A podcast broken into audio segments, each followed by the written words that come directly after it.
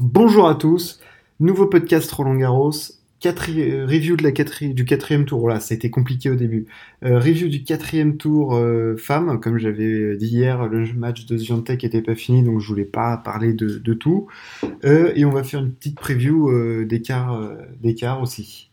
On va commencer donc par la partie de tableau où il y a plus une top 10 parce que Serena a perdu. Donc on va parler de Serena, du coup, Serena Rybakina, Serena qui perd 6-3, 7-5. La défaite, elle est logique, hein. On le voyait, Serena, elle était sur un fil depuis le début.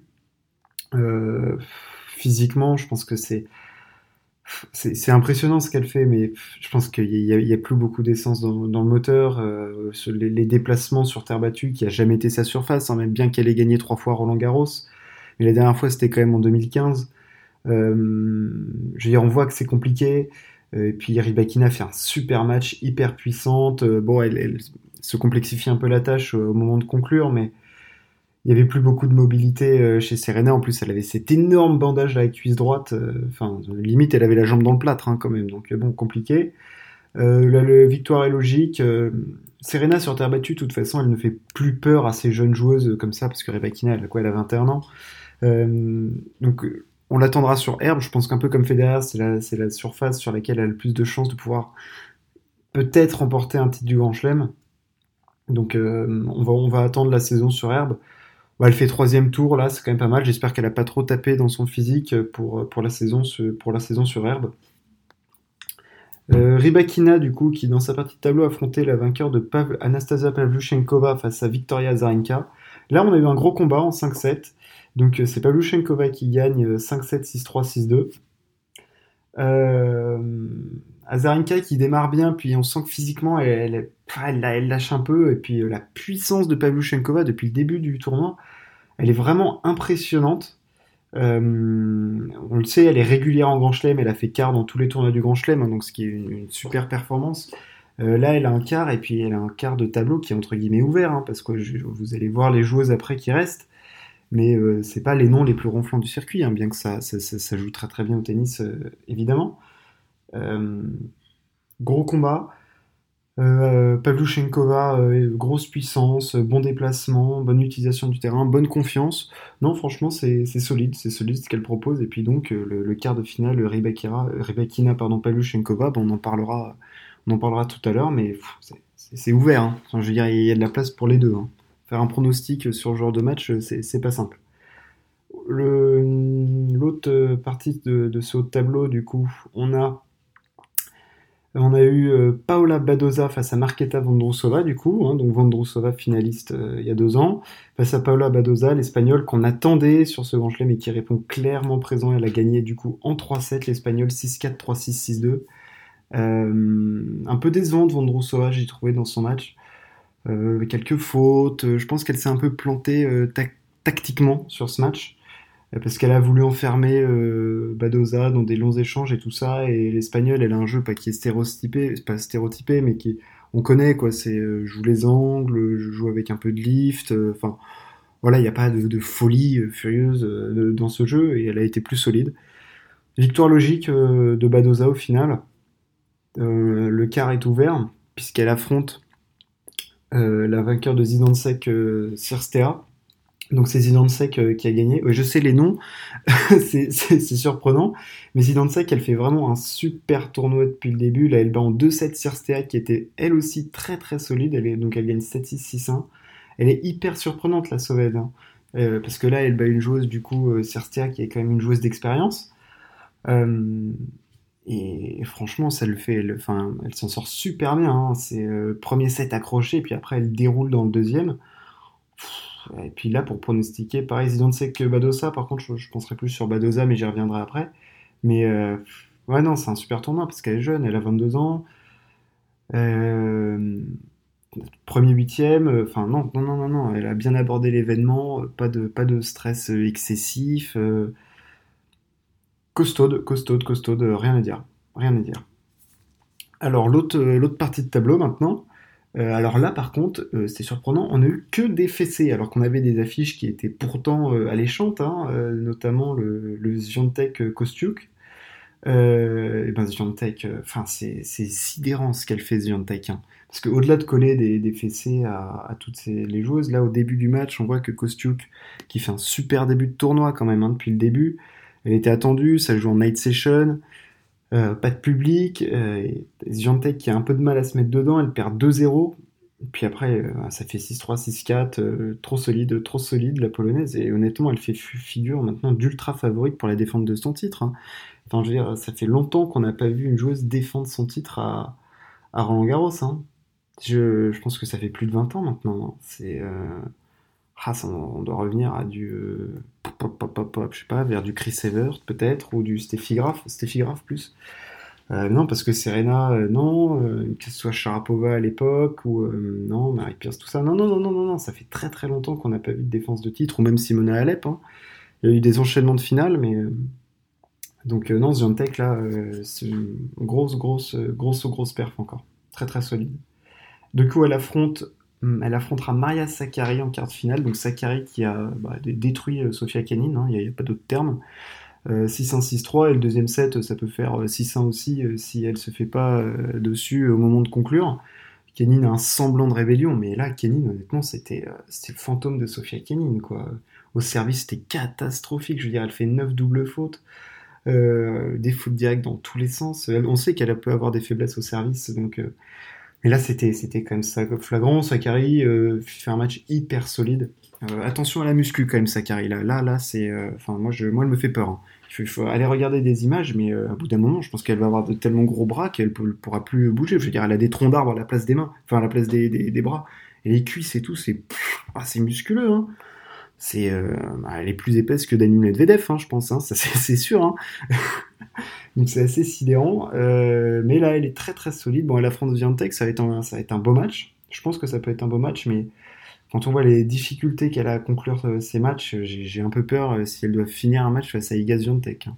Je vous accorde que je ne mettrai pas une piécette sur Sakkari qui explose Świątek. L'autre partie de ce tableau, Kokogo face à Jabeur, là aussi c'est des ondes, parce que au classement c'est la 24 contre la 25. Kokogo, 17 ans, Jabeur plus d'expérience et tout, mais là l'expérience elle n'a pas joué, elle a été complètement tétanisée par l'événement, elle prend donc Gauff, gagne 3-1. Donc faut pas oublier qu'elle a que 17 ans, hein. Donc c'est sidérant, énorme puissance de Kokogo qui a abordé l'événement de façon parfaite, ce 8ème de finale où il y avait de l'enjeu, parce que ensuite c'était pour affronter Krejčíková face à Stephens. Donc ça veut dire, même si les joueurs disent qu'ils ne regardent pas le tableau, qu'ils se concentraient que sur le match, ils savent que les têtes de série sont tombées et qu'il y a une place à jouer. Donc il faut arriver à se mettre dans un mindset où on est concentré que sur ce qu'on fait. Et là, Gauff, impressionnante. Non, parfait, c'est parfait ce qu'elle fait. Honnêtement, c'est parfait, et elle a, je pense qu'elle va être favorite de son quart de finale. Elle va affronter Krejčíková. Alors Krejčíková qui, elle, a battu Sloane Stephens, hein, donc qui est un peu à l'image de Kenin, en a foutu partout dans le cours. On en a retrouvé à la porte d'Auteuil, dans les serres aussi. Donc sur le périph', il y en avait partout, hein, des balles de Stephens. Dans ce match, pour vous donner une idée, il y a quand même eu 95 points, donc c'est peu. Il y a eu 6-2, 6-0 pour Krejčíková, hein, je coupe court au suspense. Stephens, ça fait 60 fautes. Que ce soit des fautes directes ou des fautes provoquées, 60 fautes. Enfin, je veux dire, c'est quasiment le match entier qu'elle a donné, Sloane Stephens. Enfin, d'ailleurs, elle l'a donné, le match. Elle a été solide, hein, Krejčíková, mais alors en face, Stephens, j'ai du mal à comprendre comment on peut passer à ce point à côté d'un match, et comment, surtout, on peut ne pas changer sa stratégie et pas avoir un autre plan à ce point. C'est-à-dire que dans le premier set, elle essaye d'envoyer des pruneaux, elle voit que ça passe pas. Dans le deuxième, elle continue.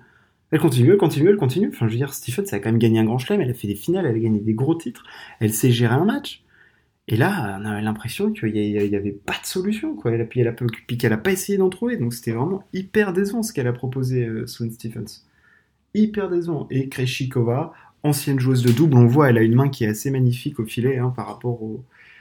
elle a une main qui est largement au-dessus de la moyenne du circuit féminin, hein, ça c'est certain. Super revers, elle a fait un peu la même stratégie qu'elle avait fait avant, donc franchement c'était intéressant ce qu'elle a proposé, Krejčíková. Je vais passer maintenant à l'analyse, à la preview des quarts de finale. Je vais reprendre là où j'en étais. Du coup, je vais parler de Krejčíková face à Coco Gauff. Donc là, deux jeunes joueuses. Donc c'est pour un premier quart en Grand Chelem, évidemment. C'est tellement ouvert, quoi. Faut être devin, faut être dans le futur pour. Je sais pas si quelqu'un a une DeLorean là pour qu'on se balade un peu et puis qu'on aille voir ce qui se passe. Mais pronostiquer Gauff Krejčíková, je mettrais peut-être une piécette sur Gauff, comme ça, mais après j'ai l'impression qu'en termes de science du jeu, Krejčíková est un peu meilleure, donc si elle arrive à contrer la puissance de Gauff et à l'embarquer dans des rallyes, à lui glisser des petites balles un peu différentes, à varier, Krejčíková a un coup très intéressant à jouer, donc j'espère que ça va être un match intéressant et qu'on aura enfin un combat digne de ce nom dans cette partie de tableau.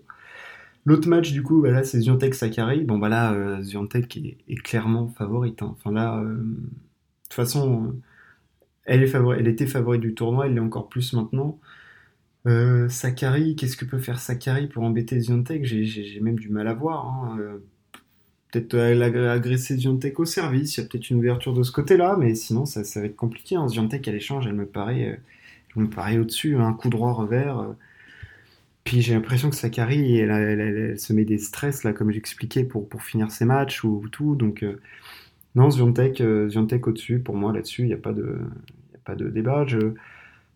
Si, il peut toujours y avoir débat, mais franchement, là, il n'y en a pas. Je ne pense pas qu'il y en ait. Alors, l'autre partie de tableau, Badosa, Zidane Sek. Pas Badosa, quand même, je pense. Alors après... La question, ça va être le physique de Badosa qui a quand même enchaîné beaucoup de matchs en 3-7. Elle a beaucoup donné, mais je pense qu'elle est tellement en confiance sur son jeu, tellement sereine, tellement sûre de sa force que j'ai l'impression que ça lui passe au-dessus, quoi. Un peu comme Davidovic en ce moment. Je veux dire, ils sont sûrs de leur force, ils jouent leur tennis. Donc Zidane Sek, ça peut être un match très très serré, mais je vois Badosa quand même. Je vois Badosa. Ouais, Badosa. Badosa là-dessus, parce qu'elle est espagnole, elle connaît bien la terre. Je pense qu'elle va avoir plus d'expérience que Zidane Sek qui va jouer son premier quart. Donc je pense que là-dessus, il y a un avantage de la part de l'Espagnol. Dernier petit quart, Pavlyuchenkova Rybakina. Là, honnêtement, Pavlyuchenkova est favorite, je pense. Je pense qu'elle va avoir plus d'armes. Je pense que déjà, de 1, l'expérience est largement de son côté par rapport à Rybakina. On a vu que Rybakina, elle avait toujours cette difficulté un peu à conclure, là. Alors, c'est peut-être parce que c'était Serena Williams en face, ça c'est sûr. Mais Pavlyuchenkova a plus d'expérience, plus de puissance, plus de maîtrise du jeu sur terre battue, je pense. Donc, bien que Rybakina joue très très bien. Elle a envoyé des ogives tout le temps face à Serena, mais Pavlyuchenkova favorite. Là, elle va avoir plus d'armes, je pense. Je pense qu'elle a plus d'armes, mais après, faut, comme dans un match de tennis féminin, on le sait, il ne faut pas qu'elle s'entête à frapper fort tout le temps pour gagner les points. Il va falloir apporter de la variation, comme se fait Świątek, comme faisait Barty au début du tournoi. Donc, honnêtement, ça va être marrant de voir ces matchs parce que ça va être hyper ouvert. C'est des filles qui ont peu ou pas d'expérience en Grand Chelem, quasiment pas. Il n'y a que Świątek, qui a de l'expérience, qui a gagné un grand chelem. Donc ça va être intéressant de voir comment, je pense que les clés ça va être les débuts de match et voir comment les filles arrivent mentalement à se préparer pour ces matchs qui sont des matchs avec des enjeux terribles. Je veux dire, là elles se disent toutes oh, putain le tableau est tellement ouvert, j'ai tellement une opportunité, en plus c'est-à-dire que je suis en quart, donc je joue bien, mon jeu est en place, je suis sûr de ma force, j'affronte une joueuse qui est comme moi, qui a jamais atteint ce niveau-là. J'ai ma pièce à jouer, quoi. Donc j'ai ma carte à jouer. Donc bon, voilà, ça va être ouvert. Ça va être, je pense qu'on va avoir des surprises. J'espère qu'on aura des combats. Et puis on les retrouve pour les demi-finales.